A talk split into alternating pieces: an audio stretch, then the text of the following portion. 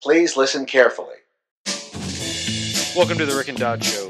Two dudes, a podcast, and some laughs. Prepare to be underwhelmed. And away we go.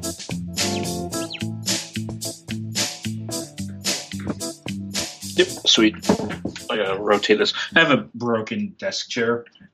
The wheels broke off. So it's fun to sit on and spin and try to move it and fall on your face and hit the desk and everything? Yeah, so if the wheel is at the wrong spot, I'm pretty much like all over the place. Mm-hmm. But it was pretty fun. So I was actually just fighting with that. I was like, this should be fun. I was like, nope. Oh, man. Man, oh, man. What a day. So, in kind of following up, and this wasn't really on our agenda to talk about this week, but kind of following up on some of the stuff you had broached last week, and then today being the National Walkout Day, it's surprising yet not as surprising at the same time to see how many people want to... And when I say people, I generally mean adults. How many people downplay the effectiveness, the willingness, or even the quote-unquote allowance for students to participate in National Walkout Day? There's a general, or there's a pretty varied spectrum on my different social media feeds. As far as, you know, the difference between Twitter and Instagram and Facebook, as far as certain demographics, you know, being in support of it, and then certain demographics and some news feeds being very much Abe Simpson from The Simpsons and just yelling at the kids to get off my lawn type thing, where it's like, I'm proud my kid didn't participate in this, or the what are they doing? All it is killing time, blah, blah, blah. And there's a lot there where it almost seems difficult to try to not argue, but rationalize or have that conversation with people who are taking that stance, where they're basically saying that these kids have no right to do it because they're not old enough, or who's going to let them walk out, or the administrators that let them walk out should be punished or fired. And at the same point, it's like, but that's the point of a protest. Like, they're kind of missing the point. They're not necessarily supposed to be allowed to do it. So that's why they're protesting. And that's the whole point of protesting, is going against the status quo to make people uncomfortable, to bring, you know, noise to an issue. So for all the kids that did it, like, fully support every one of them. I mean, there's a number of stories that I've seen that have been pretty amazing today. Obviously there's kids are going to abuse it. People are going to, you know, focus on some of that, or in certain instances of some of the people in North Carolina of basically saying, that it was just, you know, to kill time, etc. That's fine. That's going to happen. I mean, the same thing is if you want to whitewash everybody. I mean, people have accidents with cars, so now nobody should have cars type thing.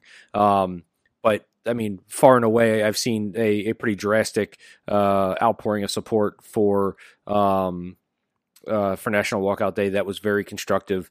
And I, you know, personally, I salute all the kids that did it and kind of made their voice heard when everyone in the larger quote unquote adult community is telling them that, you know, they should shit down. Yeah. Sit down and shut up. Yes. Speaking of that, I've, since hashtag ADHD, I can never do just one thing at once. So I have to do two things to focus on one thing. I just caught my eye as somebody's Facebook status who is a teacher who basically is like, those kids don't care about gun laws. They just wanted to not be in class, which is, you know, what you're talking about. I was just sitting here like, you know, they're like, maybe they should try writing their senators or representatives. And it's like, that's so it's one of those things where it's whenever there's an issue to protest, there seems to be this push from a lot of folks that it's always being done incorrectly. Mm-hmm. And no matter what happens, it's always wrong. It's always never the thing that's supposed to be happening, or it's, oh, do it this way, this is what's effective. Or do it on your own time. Do it like that's not the place to do it. Do it this way, that is better suited for me. That is what this fucking teacher just says. And I'm like, how can you work where we're talking about arming these teachers, you know, in serious conversations, they're talking about arming these teachers, turning these schools into prisons that you fucking work at, and you just go, fuck them. I gotta teach them algebra. Yeah. Like, sometimes one of the things about being a teacher is knowing when you can actually teach someone and what lesson you're actually trying to teach. If I was, you know, you can't teach people if you don't have the constant security blanket of a safe learning environment. Well, and also for me in this instance, the concept of a teachable moment seems completely lost. Like, I mean, this seems 100% more in the realm of idiocracy, where it's like, instead of fighting it, you could embrace it.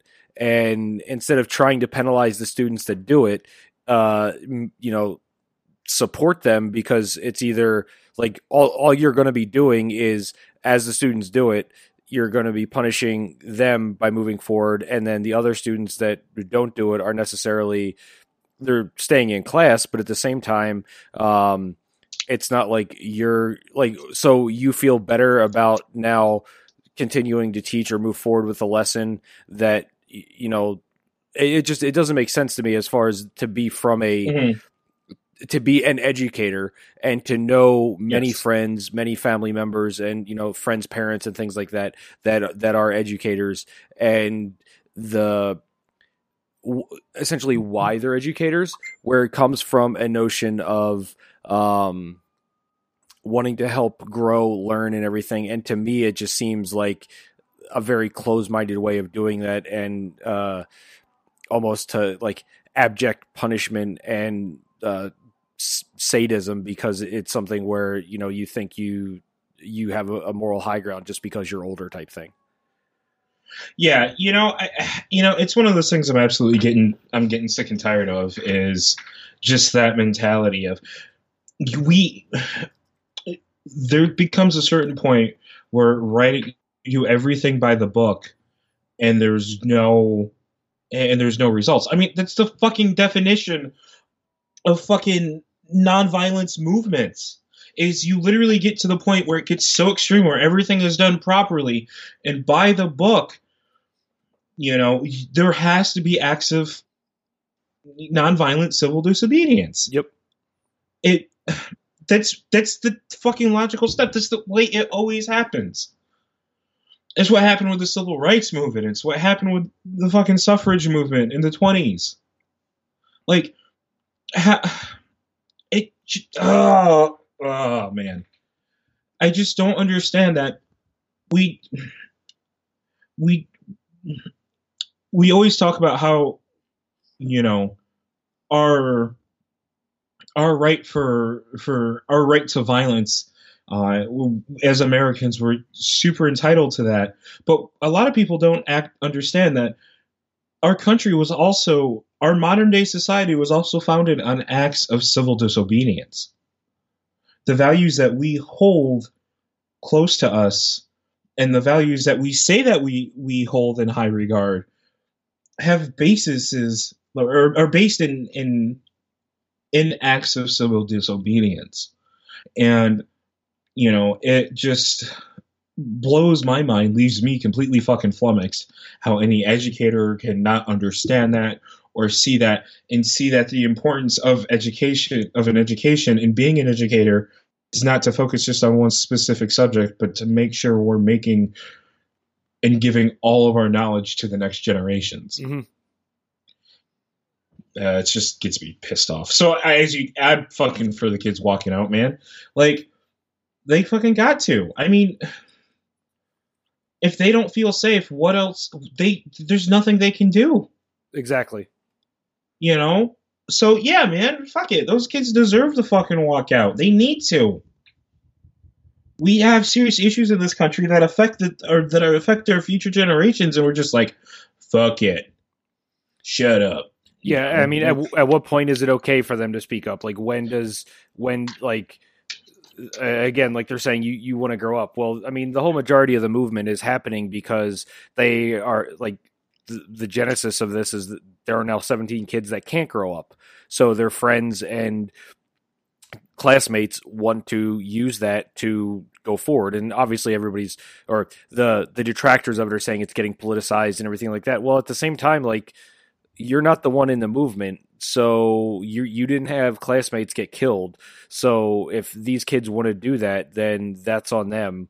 And you sitting there kind of throwing stones from your glass house are just make you look like an asshole, as opposed to actually listening to somebody who has a point, regardless of age, who just experienced a traumatic life event and wants to do something about it to prevent somebody else from having the same exact experience as them. So there's just a lot here that gets me riled up as well. And it's something where it's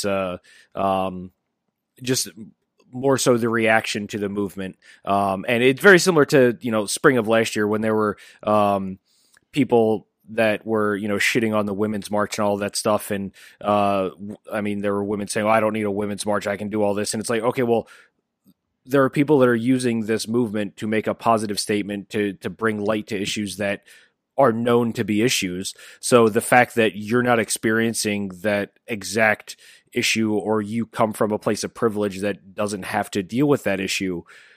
I mean, why don't you, either get your head out of your ass or put it back in there and just be quiet, because, just the fact that you're not experiencing that doesn't mean that it doesn't happen. And so there's so much of that now. And that's a lot of the kind of the negative feedback that I see to a lot of this movement, where it's pretty much just the, sit down, shut up and keep it going. Mm-hmm. And I was just looking for a quote that I can't find it, but I'll keep digging in a minute. But it just ends up being a case where the majority of people there are the people that are coming from a place of privilege who have never experienced it.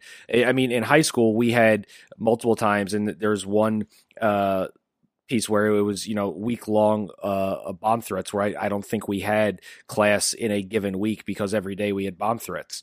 Now, I mean, obviously at the time, thinking that was cool just because we got to play. Basically, it was like, study hall on the football field every day.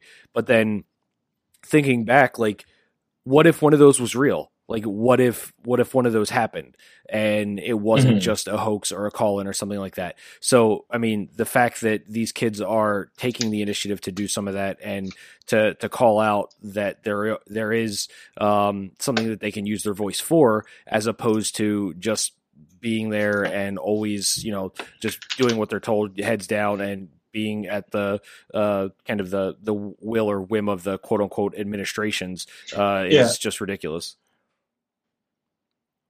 I know it's you create this fucking monstrosity of a world for these kids, and then you're surprised that they're upset and don't want to live in the mess that you've created. Exactly, 110%. I mean, come on, fucking seriously, yeah.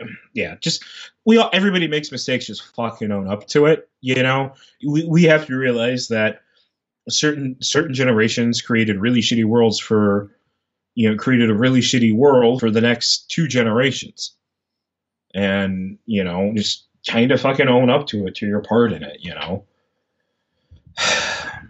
Because, I mean, school, like, we both, you're a few years older. And, we both fucking, because you would have been in, I think, middle school when Columbine happened? No, I was in high school. I was in 10th grade. Okay. Yeah. Ooh, that's gonna make me those few years ago. No, because I was in elementary school when Columbine happened. Okay. And I went to college. The time I was going off to college, Virginia. But when I got to Western, Virginia Tech had happened, months before. Mm-hmm. Like. It's just like, this is a world that we've basically started to create that was created, and you know, it's something that shouldn't be a part of. It shouldn't be a part of it.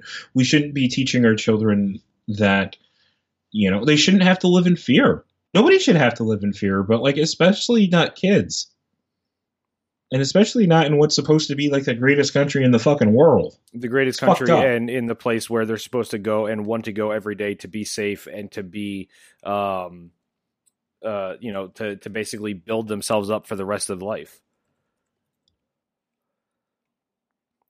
So here, yeah, the quote that I was looking for, I don't know where it popped up from, but it was something I'll get to it in or talk about later. And so this will circle back, depending on how we jump to some of the other topics, close out with some of the media swaps. But in this instance, it really ends up being something that for me rings true in kind of everything we've talked about now and end of last week, but equality feels like oppression if all you've known is privilege. And I'm not taking credit for that. We'll eventually at the end of the episode figure out who said that. But that is something for me that in this instance is very 110% true, where that's what the majority of this is people that have come from a place of privilege and just they don't want to see any of their experience be altered or misclassified based off of now other people wanting something different, and they're just not sucking it up and dealing with it. And, or, you know, resigning themselves to the fact of, you know, being scared or not wanting to go to school and not having the ability to, you know, graduate with friends that they started high school with and things like that. So it ends up being something that is, when you look at it from an empathy point of view, there's a lot more there that can be done than just the, you know, closed-minded bullshit that we're seeing right now. I'm pretty sure our listeners pretty much know where we stand in that kind of stuff anyway. So, you know, I believe always, you know, made abundantly clear, but I guess in other news, I guess we do a news thing before we go into that weird media stuff, because there have actually been a few events today. The passing of Stephen Hawking. The BBC broke that story this morning.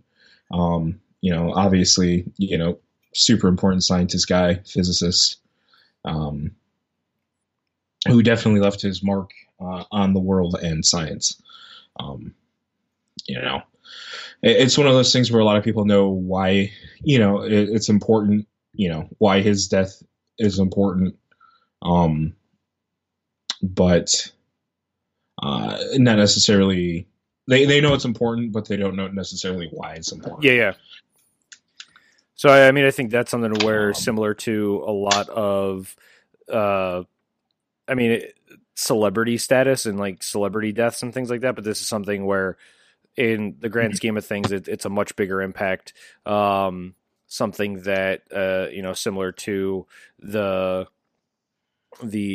you know, Einstein's, the people at the forefront of technology and exploration and, you know, thinking big and not wanting to close the door on anything that would otherwise be thought of. Going back to some of the other conversations that we've had recently, just, you know, thinking with an open mind, exploring, not putting things out of context just because, or out of possibility just because it's something that doesn't seem plausible type thing. So, I mean, a lot of his research is, you know, getting us to the next level of, you know, transportation breakthroughs and just a further understanding of the world. So, it is something that is, you know, sad to see happen just with how much he was able to kind of push science and just completely kind of break down a lot of the pre-thought notions of you know, the normal types of theoretical physics that we had. Yep.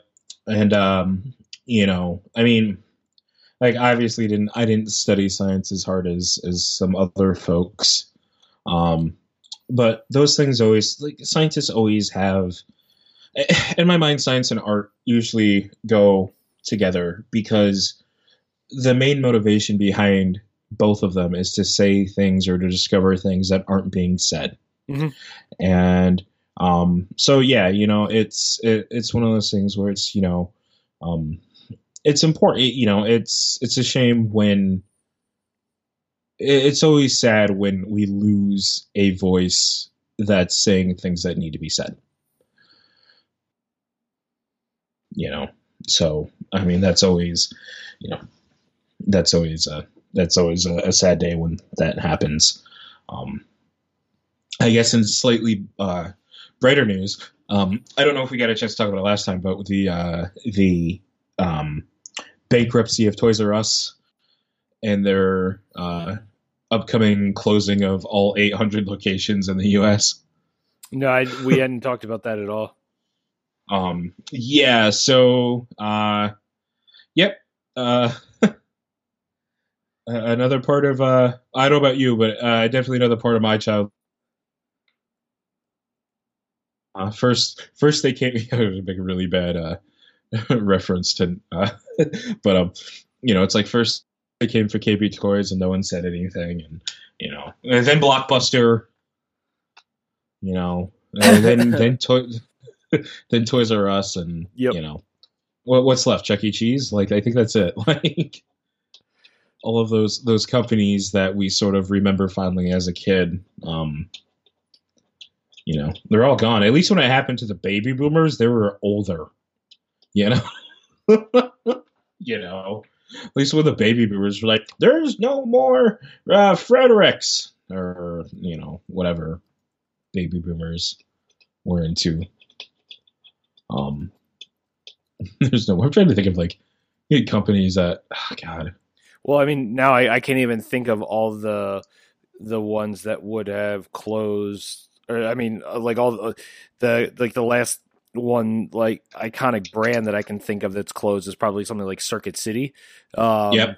Where, I mean, growing up, or like something where always going to the mall and going to Circuit City Express, or just knowing where there was a Circuit City, even though like Best Buy was a competitor and easily accessed, Circuit City was definitely just another brand there. And so, I mean, similar now where I still have a handful of known like experiences at Toys R Us, between I pretty sure we talked about it here before as the one of the Toys R Us experiences I had of the night O.J. Simpson was going down the freeway, yep, in his Bronco, and I got my Power Man action figure, so I was playing with that, and then just going to the one in Cary for video games and other stuff, and just always hitting up random ones here and there. So that is sad to see. I mean, the writing was on the wall for a while, but it also seemed like that's a niche, or that's not a very much of a too niche of a market that they could keep up with. So it was just something where they didn't really,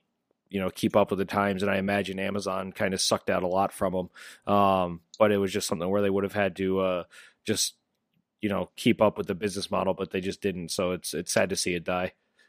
Yeah, yeah. There are a lot of mistakes that they made on their end. Definitely sad. I came to the realization the other day, because one of the things, being the sentimental moron I am, I was like, I need to get some of the shelving. I need to get display cases when they do the liquidation sale. And then I'm sitting there and I'm like, what am I going to do with those? I plan on leaving. You know, I may not be in the country in a year and a half. Exactly. From now. And I'm like, oh, okay, the arcade cabinet I can resell. You know, there are buyers there for that exist. What am I going to do for us branded display case? It's going to go straight to the dumpster. Yeah, I mean, that's what I was looking at some of the DVDs and other stuff that I've got here where I'm just like, yeah, I don't even know why I'm holding on to those. Like, that's just something I need to get rid of, or it's just literally taking up space where just condensing other stuff down would be much nicer to get rid of. So there's a handful of things similar to that it's looking to get rid of. Yeah. So there's that. Trying to think if there's any other newsworthy things before we go into our topic du jour. Can't think of any. Oh, I mean, besides outside of March Madness, Syracuse barely made it into the tournament. They actually play tonight, so so I gotta stumble across that game tonight. So, ugh. Yeah, that's what Penn State missed it completely. So that's why that was not one I was paying attention to in any way, shape, or form. So we'll see. We'll see how that goes eventually. Let me see here. So the other thing we had is the. Well, let me do this. We had. Come on. Oop, there we go. The MM or Modern Masters 17 speculation. Things. I did my my homework there and figured out what all the prices were. Like I had actually did that as of this morning, so everything there is pretty current. So I completely forgot what some of the once I had to just set up the spreadsheet to basically not spoil it for us as we started reviewing it. So this can be as much of a surprise for you and the listeners as it is for me kind of going through it. So we can run through that as well. Yeah, that's oh God, those numbers are probably all wrong. No, they're probably all over the place. So I totally, when we were talking about that, I totally wasn't even thinking about speculators. Like, can I remember that? I loosely remember that conversation, and I remember my thought process was like, this is how the market should react. Like, because just for the influx of supply, and then not even the increase of demand, just fucking speculators. Oh, man. So if we want to jump into that, then we can do some of the media swap stuff, and that should give us enough time. But let me... hide these. So we did 1, 2, 3, 4, 5, 6, 7. We did 8 cards that were pretty much staples in Modern, and then half of those pretty much being staples in Legacy with fetches and some of the other stuff. But it was we spec'd on Scalding Tarn, Misty Rainforest, Verdant Catacombs, Arid Mesa, which leaves us with. What didn't we do? Oh, Marsh Flats. Yeah, okay, that's why. Then Liliana the Veil, Damnation, Snapcaster, and Goblin Guide. So those were the cards that we speculated on.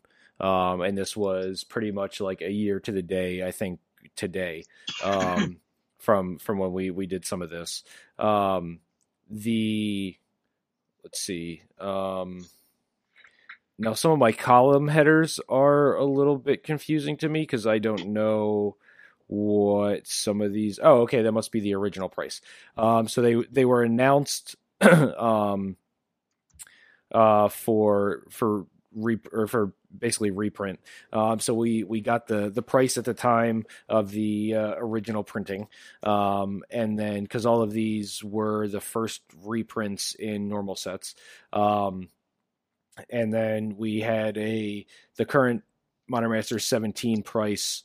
Based on MTG Stocks, and then we had the pre-order price for Star City Games. So we can compare that now with what we predicted the current price for the 52-week or 1-year price to the day to be. So I've got those, and we can see everything that's there. Yeah, I guess we can go and rip that Band-Aid off because it's gonna be rough. So starting with Scalding Tarn, the original price was $65 for the original printing in Zendikar. The MM17 price at the time we did this was $44, and SCG pre-order was $45. Okay, let's do this backwards. So currently today... the MTG stock price is $72, and the SCG price is $80. My 52-week price for Scalding Tarn was $50. Do you have a guess as to what your 52-week price was? Probably like $40. 25 to 30. Yeah. So even much lower. Yeah. So then that's again that's one where speculation is going to hit that because that's one of the ones that again for Modern and Legacy getting speculated against is a real kick in the nuts. So what really did it was the fact that so some of those fetch lands are going to reflect, I think, especially Scalding Tarn and probably also Snapcaster, are basically really out of whack right now because of the Jace unbanning, because speculators went absolutely nuts with that. So and they literally... with that, though, I will say that in looking at these prices, none of these had sharp spikes within the past couple of months. All the ones, because there's a couple here that are high prices. I don't know what they are in comparison to what we expect at, but I do know that they were much higher than what I expected them to be, that they were all slow crawls to kind of where they're at now. So a lot of that may help continue the climb of what was already happening. But I think for probably Tarn, Lily, and Snapcaster, that was a function of the kind of the reprint discount, and then the rest of it being jumping back to full price. Yeah, I can that's all just a mess. But all right, so what's next? So Misty, the original price for Zendikar was $45. MM17 price of a year ago was $32 for MTG Stocks. SCG was pre-ordering them at $35. I said that they would end up this week at $35. You said $20 to $25. You're probably right. You're closer. As of this morning, the MM17 price was, the MTG Stock price was $37, and the SCG price was $40. Yeah, you were a lot closer. Like, it's just a weird, I don't know. Like, the other thing is too is that like the set wasn't terrible, but it also wasn't the best. So I don't know. But then it also just shows why got hit with a shit ton of other printing and other masters and reprint sets like later in the year. So that it was something where like it wasn't just the de facto set at the time where it was there, and then it was iconic masters, and then now there's like M25 and everything. So there's been a lot more other supplemental product that the first couple of Modern Masters didn't have to deal with, and it was a little bit different as far as just the volume that was getting opened. Yeah. So that one was almost a nail on the head for me. Let's see if we end up getting any other ones as close. You're good. That was close, man. I mean, my numbers are all fucking off because, I figured there's a combination of the speculators and then like the extra aggressive product. Like there was kind of no way to really see that. But then we got. So then next up is Catacombs, one of the other kind of higher valued ones with all the different style of black-green decks. It was $57 a year ago in Zendikar. MTG Stocks had it at $39. SCG was pre-ordering at $39. I said it was going to be at $35 this week, so the same price that I had thought of for Misty's. You said it was going to be $20 to $25 again. As of this morning on MTG Stocks, it was $50 and SCG was $55. So that's another one where this is one that is bounced back almost all the way up to the kind of the pre-Modern Masters price, which is a good one. Yeah. Jumping into Arid Mesa. We had a original price of $44, which again, Mesa's a kind of a niche one compared to the other ones, but it was still kind of an interesting one since it's not as kind of overlooked as Marsh Flats, but it was still one that is necessary in a handful of decks and some of the cheaper options. MTG Stocks had it at $30. SCG was pre-ordering at $35. I had it at $18, you had it at $18, so that was one we agreed on where it was kind of the bottom of the barrel. But interestingly enough, MTG Stocks and SCG have them within $1 of each other. MTG Stocks has it at $34, and SCG has it at $35 as of this morning. So that's one where it's double what we thought it was going to stay at, but it hasn't quite reached the pre-reprint announcement level, but something where it kind of had the appearance of kind of a... the lowering the bar to get into some of those budget decks, such as like Burn and things like that. Yep. Which was kind of what it was supposed to do. So that's at least one card that it's done that for. Yeah.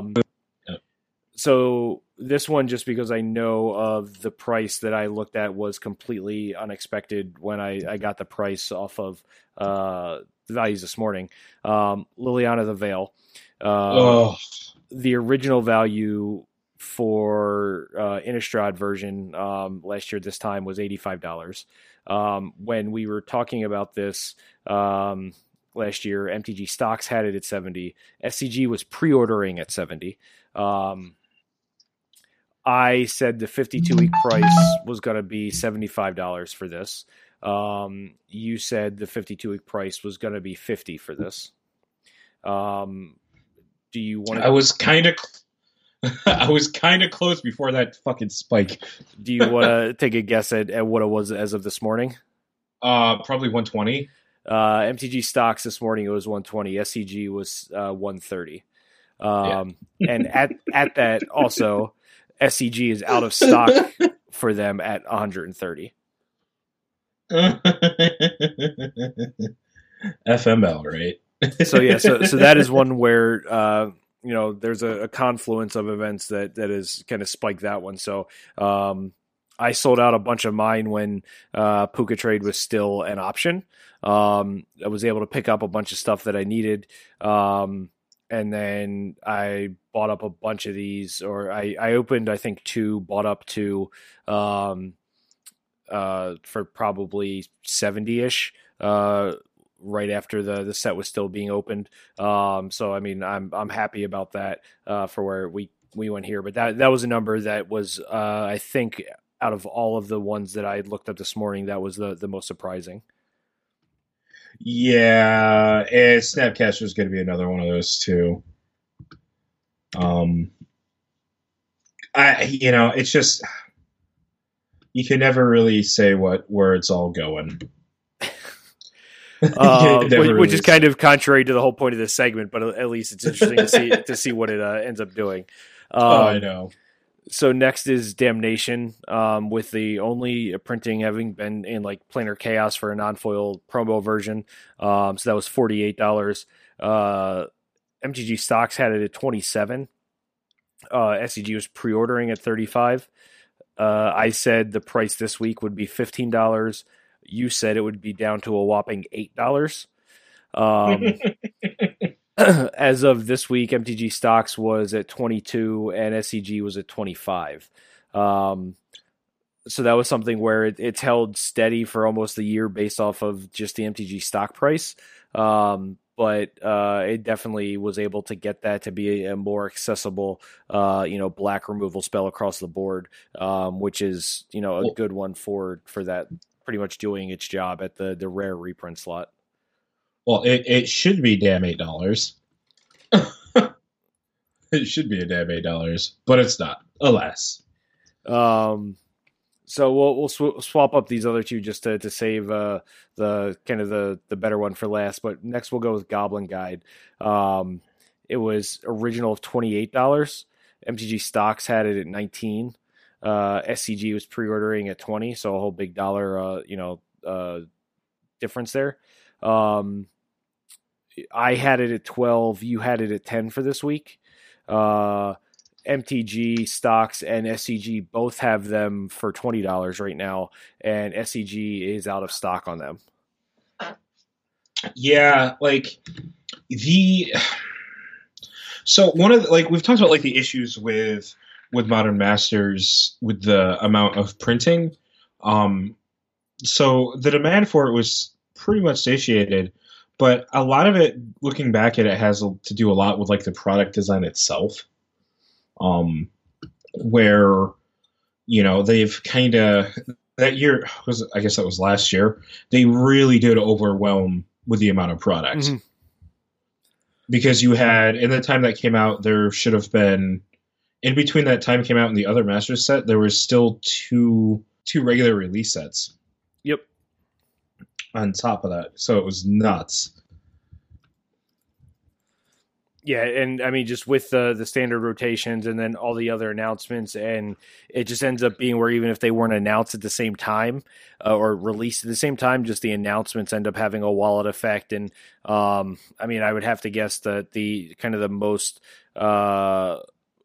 prevalent opening of all of this stuff was probably in GP Vegas, which was interesting because they didn't have a the sealed format there wasn't a Modern Masters format. It was whatever the, I believe that was a Monquette at the time for whatever the sealed format was. So it was just interesting. Yeah. Cause they were announcing Hour of Devastation still. So that was a Monquette was the only standard legal set. So when the past couple of Vegas GPs had all been Modern Masters sealed, this one kind of being a shift from there also showed that there wasn't just going to be that much mass packs being opened at one time worldwide type thing. So interesting to kind of see the impact that has on some of these singles as well. So saving the best for last with our boy Pele, depending on your card art. You've got Snapcaster Mage with last year at this time being $40 for the original Innistrad printing. MTG Stocks having the Modern Masters version at $36 and SCG pre-ordering at $40. This is one where both of us really missed the mark. I said it was going to be down to $20. You said it was going to be a $22. And this is probably like the big loser for us. But MTG Stocks had it at $75 this morning, and SCG has them at $80, and they are sold out at $80. And so, yeah, that's one where it you know, was completely unexpected, and being in the mythic slot definitely helped that one. So that was probably something that neither of us kind of took into consideration for access there, where being kind of upshifted in rarity to the mythic slot helped that value wise, especially with the speculation, as you mentioned. But just interesting to see that kind of card value hold when, although I'm not playing Modern heavily. I don't think it's a four of in most decks. It's definitely not a four of in many legacy decks. So the fact that it's still up there is that high with it being, you know, a 1-2 of maybe a 3 of is interesting. Yeah, I really do think that. So for some of these, yeah, I think we missed the mark. I think we both thought there would be a lot more product open. Because if you look at because what's nuts is, I'll check on eBay real quick to get a rough idea of what a box price of this is right now. 2000, oops, not 3017. I mean, I'd like to get in on a really good pre-order. Yeah. Okay, so it looks like the box price, you know, the box price on this did shoot up. Now that I think about it, I've been so far removed from Magic lately that the average pack price on this is about $15. Okay. And then that's still what, 24 packs in a box. Yeah. So it looks like the average box price is about $350. Just a quick, you know, just a quick search. Mm-hmm.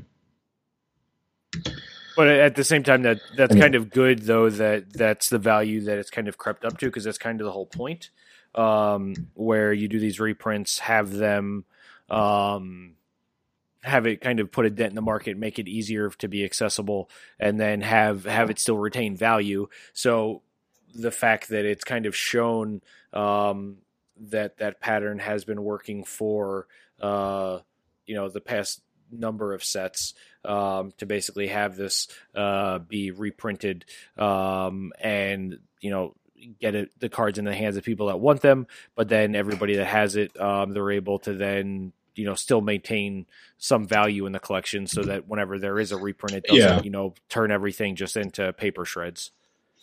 Yeah. I mean, it's fine. I mean, arguably, you know, reprints are good for the game. I don't know. I just don't.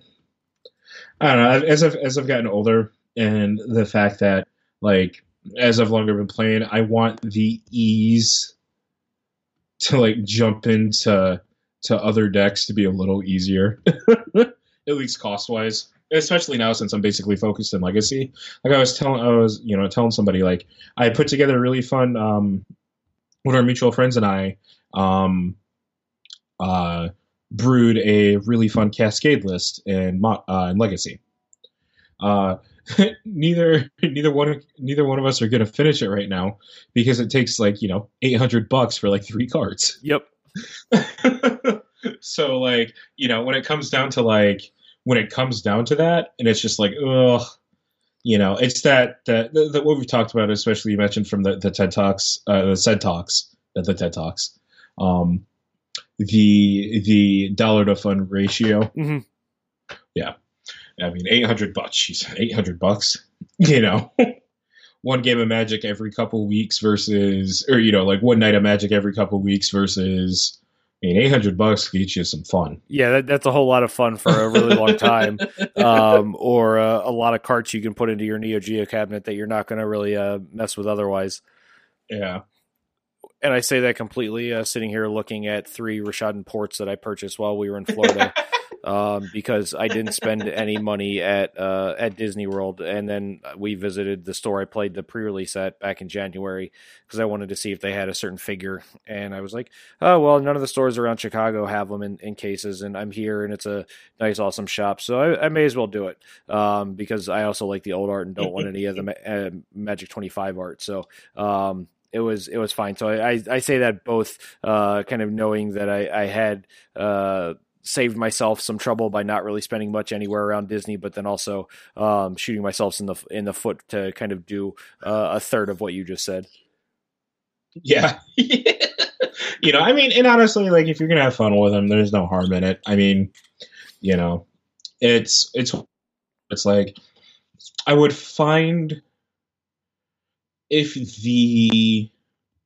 think the overall cost entry to Magic was a bit lower, I'd probably be more enticed to play, simply because I wouldn't be gearing up for a whole bunch of like necessarily feel bad kind of opponent days. And you know, it's like I've met some really cool Magic players that I've met. You know, I've met a lot of you know players I've played against that I've just not had fun and soft cheat and all that kind of stuff, you know. So like, you know, lower cost to entry, more players that are fun. When it ends up going higher, you have a lot of elitist thinking and a lot of this idea that money can kind of just solve your problem, because in a way, when it comes to Magic, it kind of can. If you can like buy the best cards, you know, it's like a pauper deck's not in the same league as like a vintage deck. Mm-hmm. 110%. You know? Yeah, so, you know.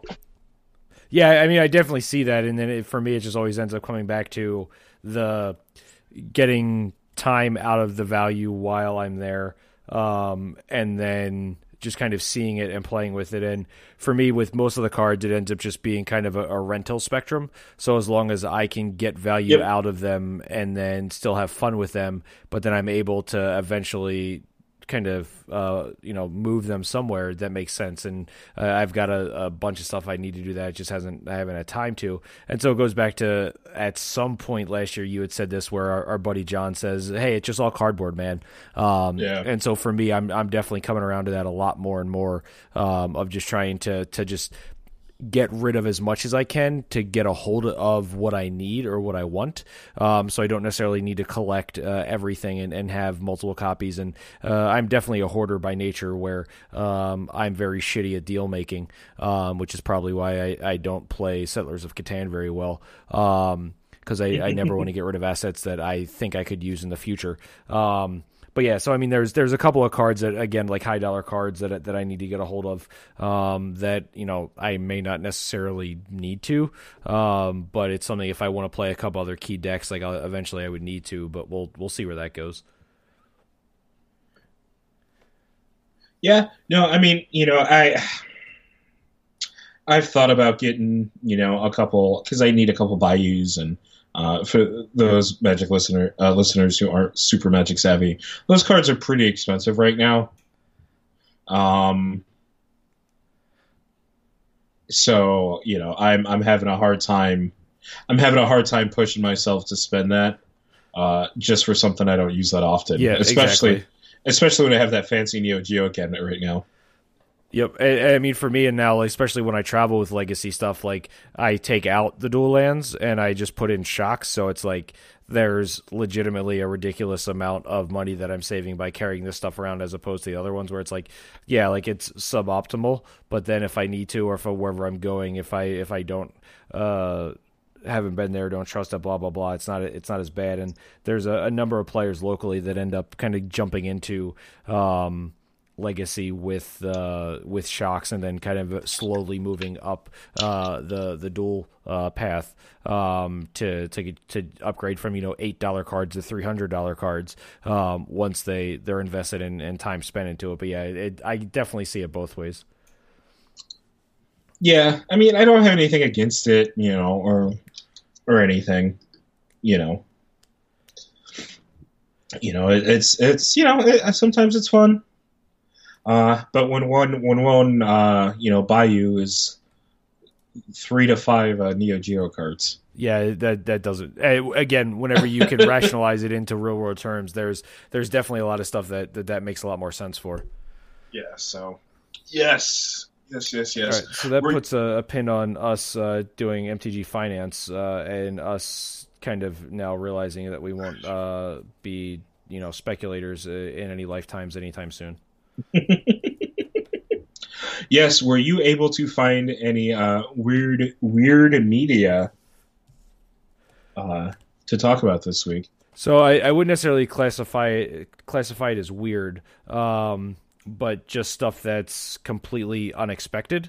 And so for me, it was something that kind of was via happenstance. By going to the concert that we went to, or some of the events that we were attending down in Florida over the weekend. So it was one of the artists that performed there that was pretty awesome. And so that was the most recent album from him, was going to be my selection for the media swap. But then just some of the just interesting pieces, and kind of the going back to some of the themes of what we opened the episode on, of just having an open mind and going with some of that, was a piece where I was able to be self-reflective when realizing what I was kind of consuming. And so it made it, in my opinion, a perfect spot for our media swap. Well, that's good. I mean, I have a couple things. I got a chance to play yesterday. I found a parody game called David Lynch Teaches Typing. I've heard about that from somebody else. I don't know. I don't remember how long. It had to be a podcast that I was listening to. But there was definitely something where I remember somebody talking about that, and I can only imagine what that actually is like. It's not as long as it should be. As someone who has a soft spot for edutainment games, which is many of the weird media that I was kind of prepped to talk about. Yeah, it wasn't as long, and I kind of got the joke or whatever, but you know, I wanted a little more. It's weird. I think it lasts maybe like 5 minutes. The novelty wears off much faster than Typing of the Dead. Well, so this is unfortunately, like, it's not really expanded upon itself. It's more about the David Lynch part of the joke. Yeah, exactly. Than the actual typing effectiveness. Yeah, it's you know, you play through the entire thing in like 5 minutes. So, you know, you want a little bit more. You're like, okay, well, you know, you're going to teach me typing. Deliver on teaching me some typing before you get to all the joke shit, you know. Take some actual steps through it. You know. Just take more steps. You know, so it's no Typing of the Dead. Still, Typing of the Dead arguably is still one of the best edutainment games I think ever created. I'll fight anyone who says otherwise. Some of those Gen Zs will be like, but what about Math Blaster? Or, you know.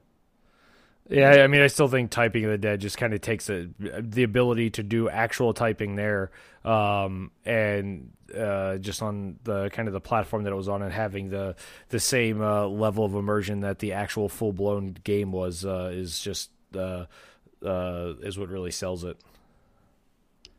Yeah, I'm a big fan of that. The other one, like I've played some other learning. Some other edutainment games. Have we ever talked about the Lightspan Learning System games? I don't think we've talked about them here. It rings a bell, but nothing that I'm really able to kind of put a pin on. Okay. So I have a stack. I have like about 45 of these. There's this company called.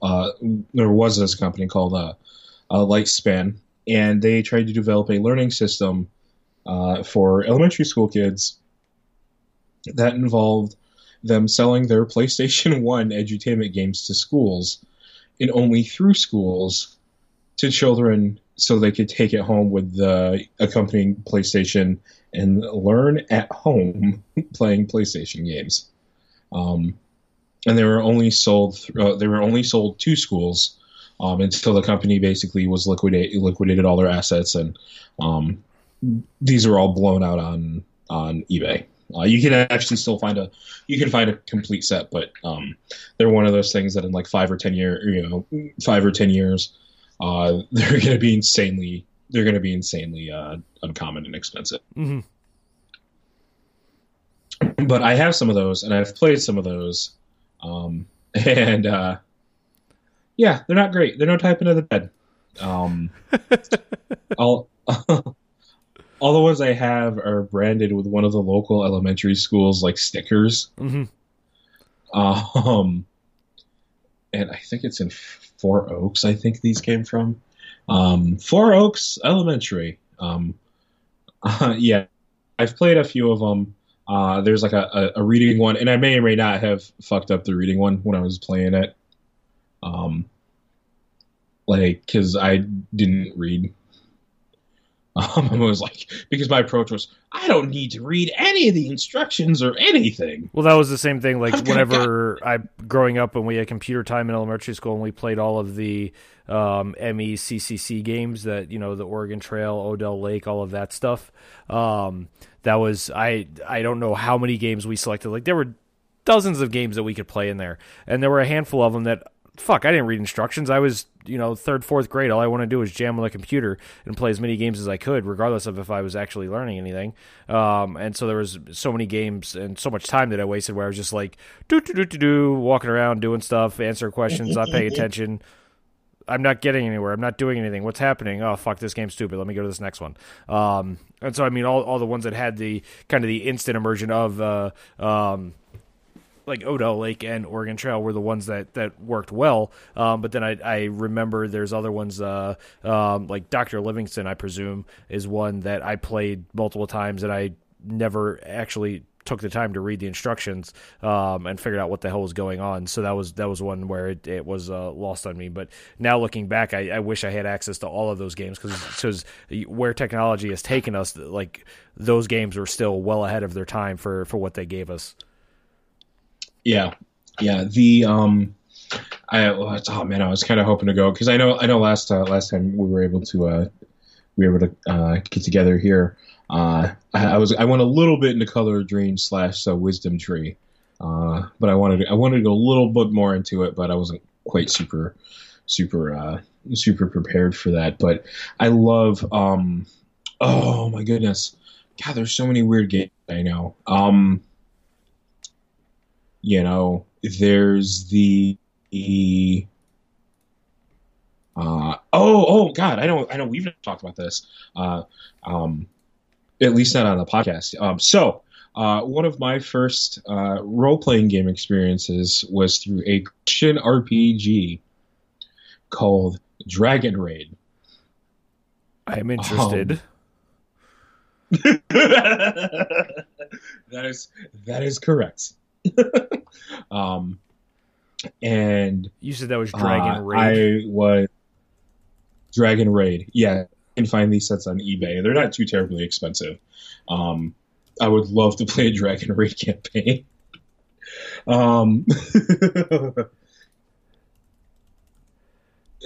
Basically, the purpose of Dragon Raid is to teach you to be a good Christian. And it was designed in the 70s and totally has that feel, maybe early 80s. And you basically are an adventurer, a warrior of God, and there's like advanced classes, you know, a whole bunch of kind of stuff. I ended up getting exposed to this.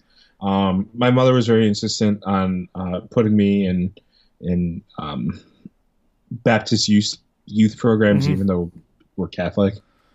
And one of the youth pastors or youth group leaders was like, "You seem like a cool kid. Here's this game, and you know I've had it for a long time, and I figured you might get more enjoyment out of it." And I, of course, was never able to actually play a game of this, but I read the shit out of the materials. Yep. Because A, I had no friends. B, there was no way of convincing anybody to play an RPG.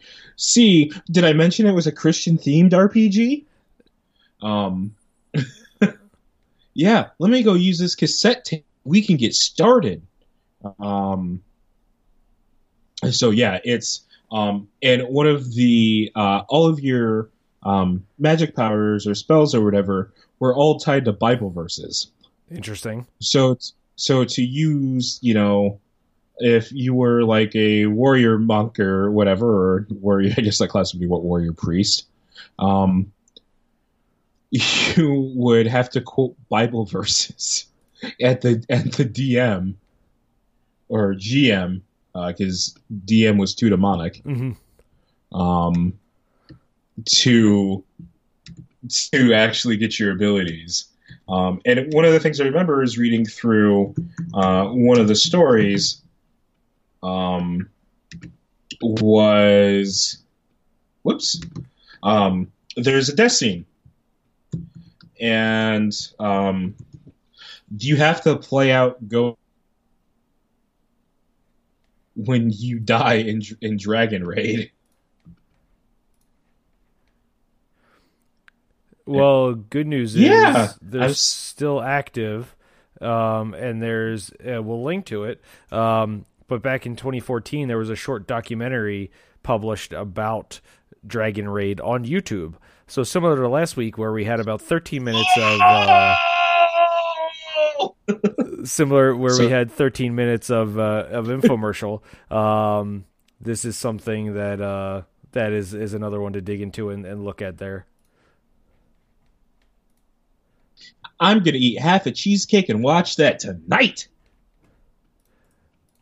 Send this your way so you don't miss it, so that you can have something that's ready and waiting.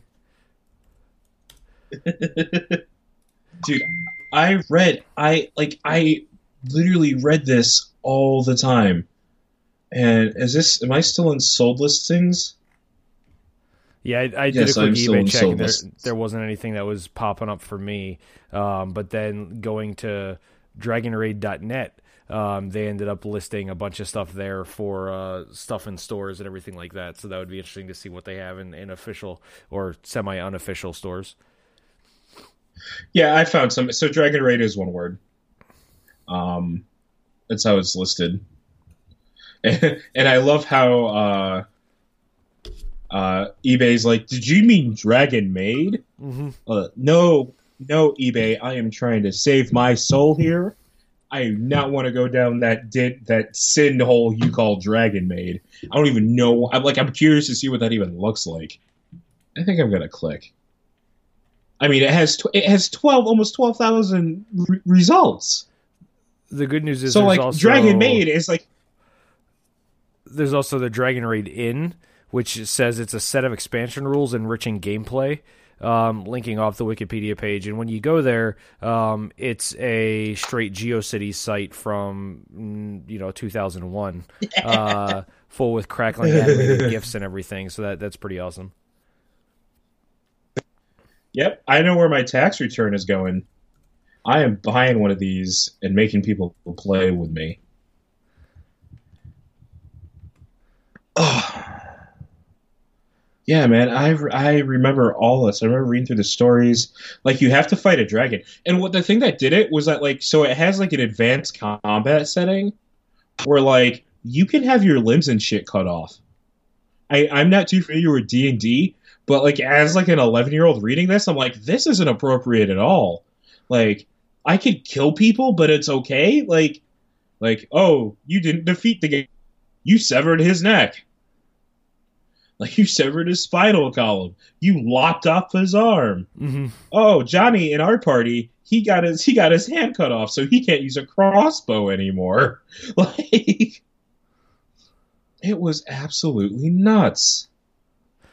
Just the scenarios that are in there are mind blowing. Like now, like growing up, there was like a source manual that I got from my cousin for like all the Marvel characters, and basically I read, like, I would consistently just reread the Human Torch section and the Silver Surfer section just back and forth, and would constantly just kind of make up my own character that was a combination of the two and all that shit. And that was before I even really knew, like, Dungeons & Dragons was a thing, and, like, what they had for, like, all the, monster manuals and stuff like that.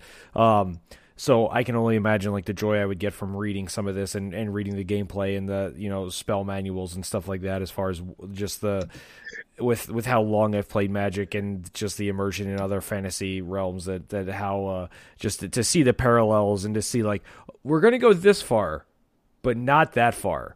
And this is good, but that's too far. And so it would definitely be interesting to see. One of the campaigns, you have to, like, pray a dragon away. Awesome. Yeah, I'm pretty sure it's like, your characters have to pray the dragon away or some shit like that. But I mean, I don't know why it's that weird oddity shit that I'm like always like I'm so curious about, and I don't know what it is. I have no idea. Like, I'm looking through this one that's listed on eBay for like $60 after shipping, with 0 bids, which blows my fucking mind, because how could you not want this? Yes, exactly. And I remember one of the things here is that there's like magic scrolls. Those have the Bible verses on them, and they basically tell you what they to, like, cut those up basically. And or maybe you don't cut them up, but those are where all your magic powers come from. Well, something, I mean, you got to give, like, somebody credit where they're definitely looking for it to be like, okay, well, we know, like, we need to like figure out a way to get more people interested here. There's really like a niche piece that we could figure out how to get in there. Like, why don't we combine the best of both of them?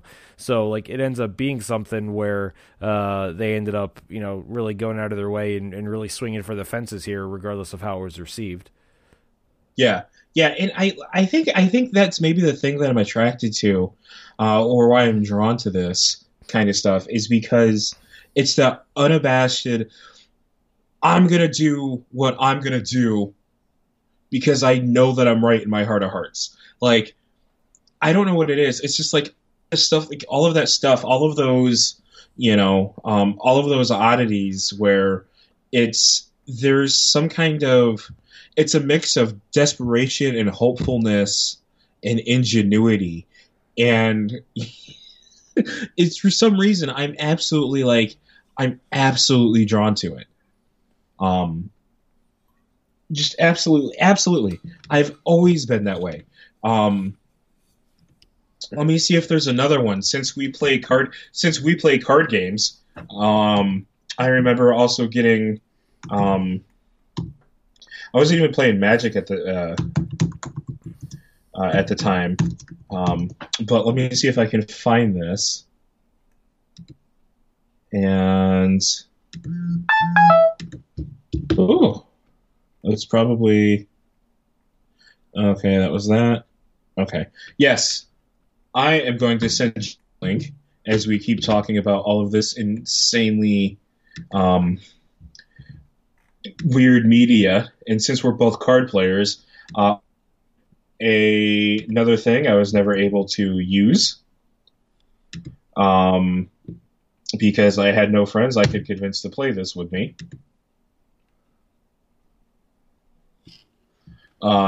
I also got this from the same youth pastor.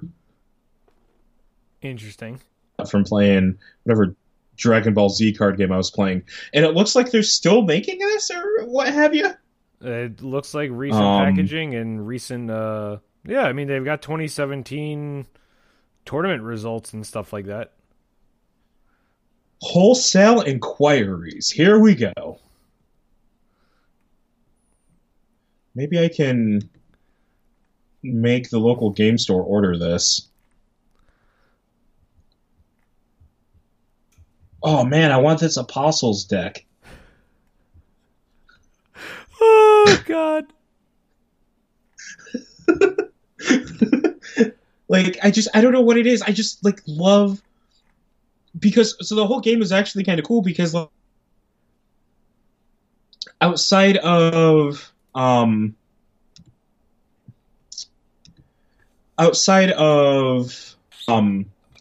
it's a resource-based game. So basically, you and the other player have you each have a deck of 10 souls, mm-hmm. and you basically fight those souls, which is you're basically there's some really good. What I love about them is there's some really good game design within this stuff, but it's just,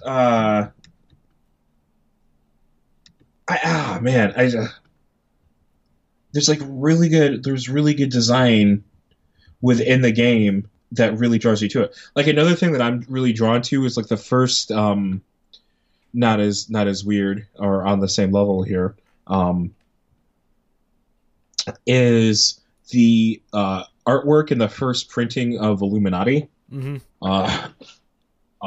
If you're familiar with that game at all, it's stuff like that I'm just really drawn to. I can't explain why. I am all about this Redemption though. I think seasonal tournaments. Yes. Let's see. Most of them appear to be. It has a huge following in Texas. Some in Massachusetts. Some in Minnesota. But yeah, there tends to be looking to be a huge place in Texas with state tournaments, South Central regional tournaments. Although there's a South Central regional tournament, but it doesn't appear to list any other regions that are having tournaments either. So I don't know what the difference would be. But then they also later in the year have a national tournament. All of that looks to be in Tomball, Texas. So if you want to start getting on Hip Monk and seeing how much it would cost you to get to Tomball, Texas, you may have some free time. That's probably a better better cost or better spending of $800 than a couple underground seas. I know. I'm saying fuck going to Japan. I'm going to be a pro Redemption trading card game player. There you go. This purpose in life. No, I just there's absolutely just something about it where I'm just always drawn to that kind of stuff, and I have no idea why. I have no idea. I don't know. Maybe it's the kid in me. It's just that willingness to try something new and not to be necessarily put off by Bible verses. Well, and you said, it has some interesting game design. So, I mean, just looking at some of the expansions where Angel Wars is an expansion. You've got the priests that could go either way.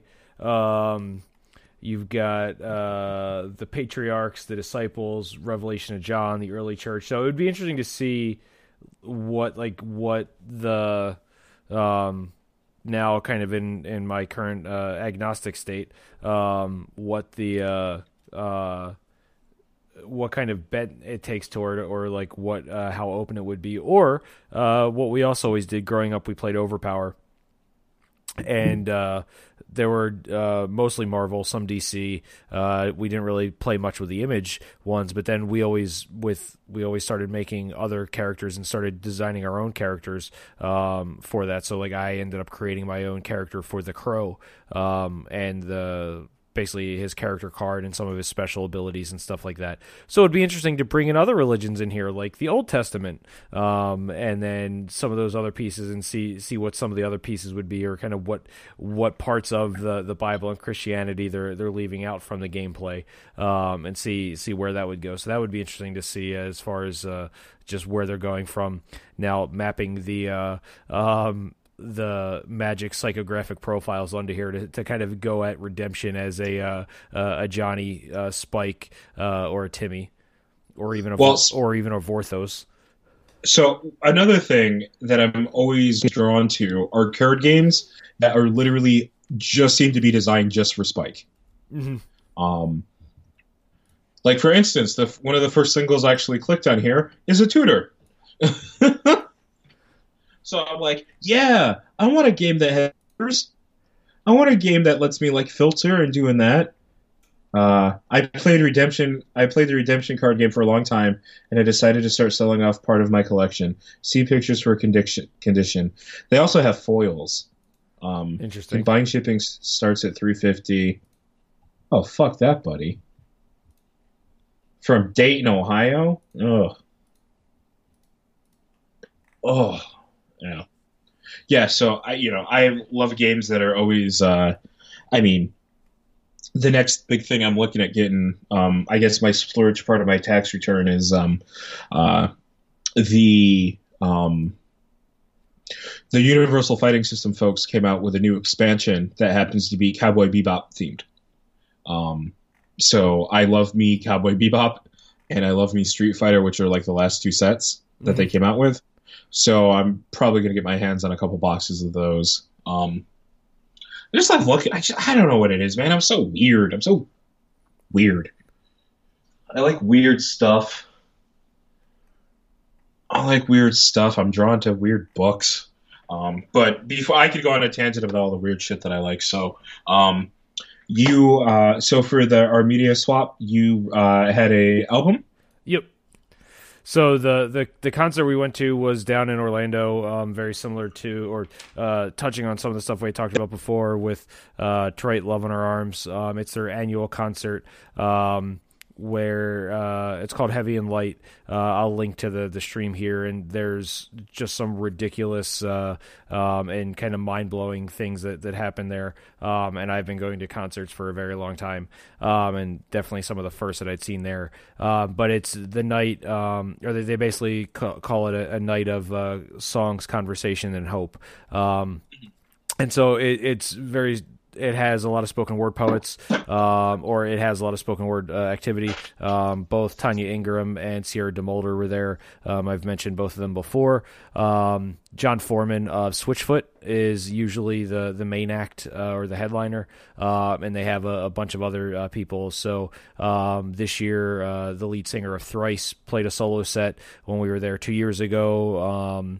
The Somerset was there and a couple other singer-songwriters. But one of before I get to kind of the media swap thing, the mind-blowing part of the night here was John Foreman was playing his set a couple songs in. Somebody yelled, "You're my hero." He goes, "Oh, well, you're my hero." Just as normal, like performers, when somebody yells something, you just, say it back to kind of keep going as opposed to engaging in conversation. But then you could tell like he was then actually starting to engage or calling back to the guy that called out. And later, at a later point, somebody requested him to play a song that he didn't quite remember. So he starts playing it and he says, "If I don't remember it, Josh has my back," calling out to the person who called out in the audience. So he starts playing the song. He's like a couple chords in, and the guy from the audience yells out, "It's in G." So basically meaning he's playing the song in the wrong chord. He's not really remembering everything the right way. So John's like, get on up here. And so he calls him up on stage. The kid like walks up to the front, and then like Spider Monkey jumps from the barricade up over like a 5-foot clearance up onto the stage over an amp, which just in and of itself was super impressive. Then John Foreman hands the kid his guitar. He plays the song absolutely perfectly and nails it. All the while, like, John Foreman just walks to the side of the stage and just like watches him just like nail the song. And then the kid stays up there and plays the rest of the set with him and just jams out the rest of the night. And so this kid has never met John before. He's never been to a show, never seen him live before. He just happened to, be in the right place at the right time, and this set of circumstances happened to then put him on stage and let him play a full set in an actual live concert in front of 1,000 people with one of his heroes. So that was just like for the last like 45, 50 minutes of the night of the concert, like the entire room's like head was blown off. So that was like the apex of the evening. But one of the pieces that really got us there was one of the other artists for the night, who is a hip hop artist. And I mean, I probably touch on it here about concerts and other stuff, but obviously I'm more of a hard rock, heavy metal, alternative person. And I just don't really go into hip hop that much just because of just sheer time, brain space, all that other stuff. But when stuff is presented in front of me, I tend to give it a chance and give it a listen. And I know like Kendrick Lamar has a huge following. I never really just took the time to invest myself into that by myself. But what I heard from him producing on the Black Panther soundtrack was pretty amazing. So that's one I want to get back to. But again, this was another instance where it was hip hop that was just presented in front of me. So I wanted to kind of give it a try. And so the artist's name is called Propaganda. He's on most social media as @prophip hop.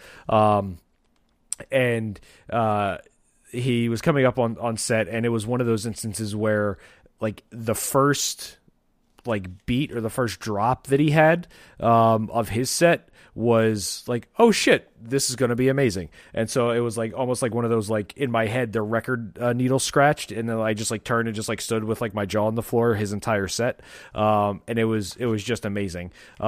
Just listening to it. And it was something where it was very much the purest form of, lyrical hip hop with poetry set to, basically a DJ table and some drums and stuff like that. And so that's my piece here is the most recent album that he put out that has a good number of songs on it, but ones I think that you would find interesting. Some I think you would at first start to like dismiss by title or by some of the lyrics, but then by the end of it you're like, holy shit, I did not see that going, and I like that was very well layered to see where he was going with it.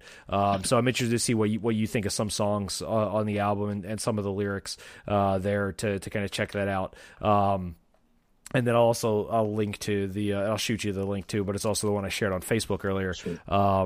With they covered a Tom Petty song for part of the encore, whereas everybody that was performing over the course of the night, and they covered Won't Back Down and basically dedicated it to the Parkland kids.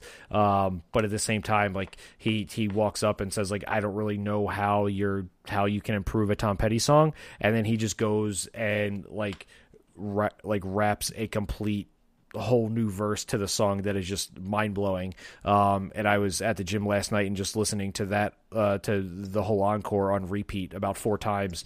And that got through me, my 5K on the treadmill without any problem whatsoever, with even more energy than I thought I had.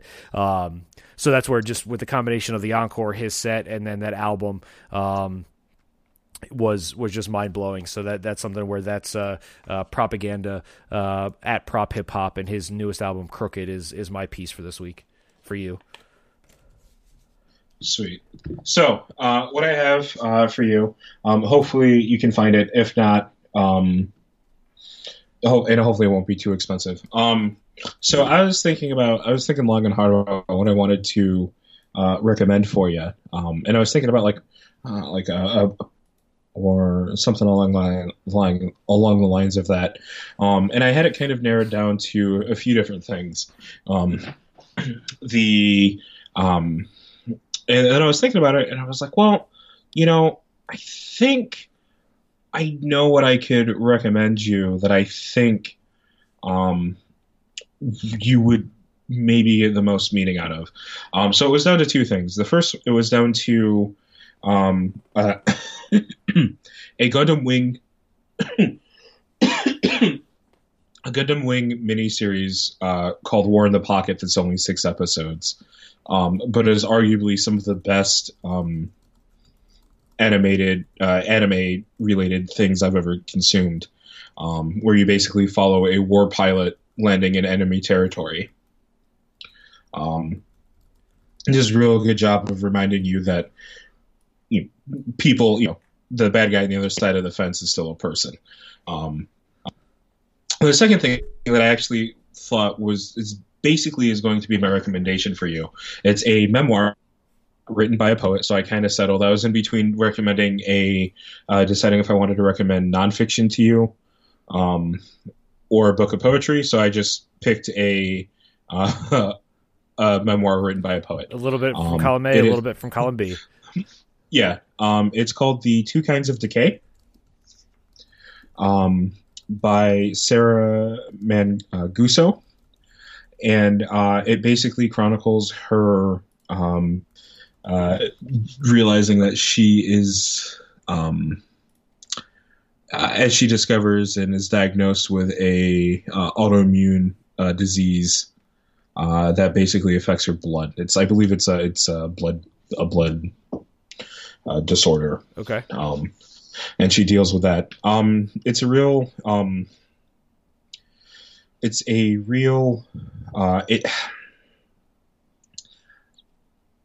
one of those things where I fully believe it's one of those pieces where you can captures basically the pain of having to deal with that, the near death kind of stuff. And also basically captures and shows how you can learn from those experiences. And it's a really quick read. It's like, there's stuff where I believe it's broken into, sections, and each one basically just reads like a prose poem. Mm-hmm. Each section, it may be a page, 5 pages at most, paragraph in some of them, but it works as like a nice little collection of stuff there to really paint a whole picture, and basically talk about story structure. Because I know that's when we did our last media swap, that's sort of what I focused on with that too, was like interesting ways you can tell a story and create a story and environment. Mm-hmm. So I've got a theme. Yeah. And I mean, for me, that's kind of the same thing for me, where it's not necessarily creating the story or environment, but how to kind of subversively get a message across and kind of relate to an audience that you would otherwise not expect to, or not think that they would be as progressively minded as you would think just upon that certain medium of choice. So I can definitely see the kind of the golden thread through my two choices as well. Yep. So I am excited. It's his new album. Propaganda's new album, correct? Yep, it's his new album. It's called Crooked. It's on Spotify. You can grab it off of iTunes, but I believe you're one of those Android people, so it's probably on Google Play as well. So whatever media format you need, we should be able to get it on one of them. Cool. Yeah, if you can't, I'm hoping this book's on Kindle. I didn't even look at the price. It is. I just looked it up pretty quick. It's doable. So depending on what I want to do, it's available on Kindle or paperback, which is paperback. It's not paperback. It's paperback. The Pope brings it to you. It's actually tattooed on the Pope's back. It's just. It's a bitch because it's really rare, and it's just you have to read it while he's walking around and all that stuff. So it becomes a problem. But yeah, I don't know with traveling into next week. I don't know if I want it on a Kindle or I want it in paperback to just lug along with me, since I have 2 other small hardcovers here that I'm trying to read too. So I may grab it on the Kindle, but it's cheap and easily accessible. Cool. And I'll actually go and read through it again too. It's actually one of the things I had to read for grad school. And it was after the third or fourth time I was actually had to read it. It was basically, it was required reading for like 3 or 4 different classes. And I was like, okay, well, I've read this, 3 or 4 times. So, but I haven't read it in about a year or so, but I think I could go and give it another read through. I mean, not doing anything at work except writing Donald's Reviews Movies Poorly sections there. I've got, I'm working on my backlog of movies. Okay. I've basically have the new starting point, which we talked about was the Woody Woodpecker movie, which I've started that. I'm actually just at the point to getting into the actual movie review, which I'm trying to write. It's kind of hard for me to write at work because I can't really listen to music. Mm-hmm.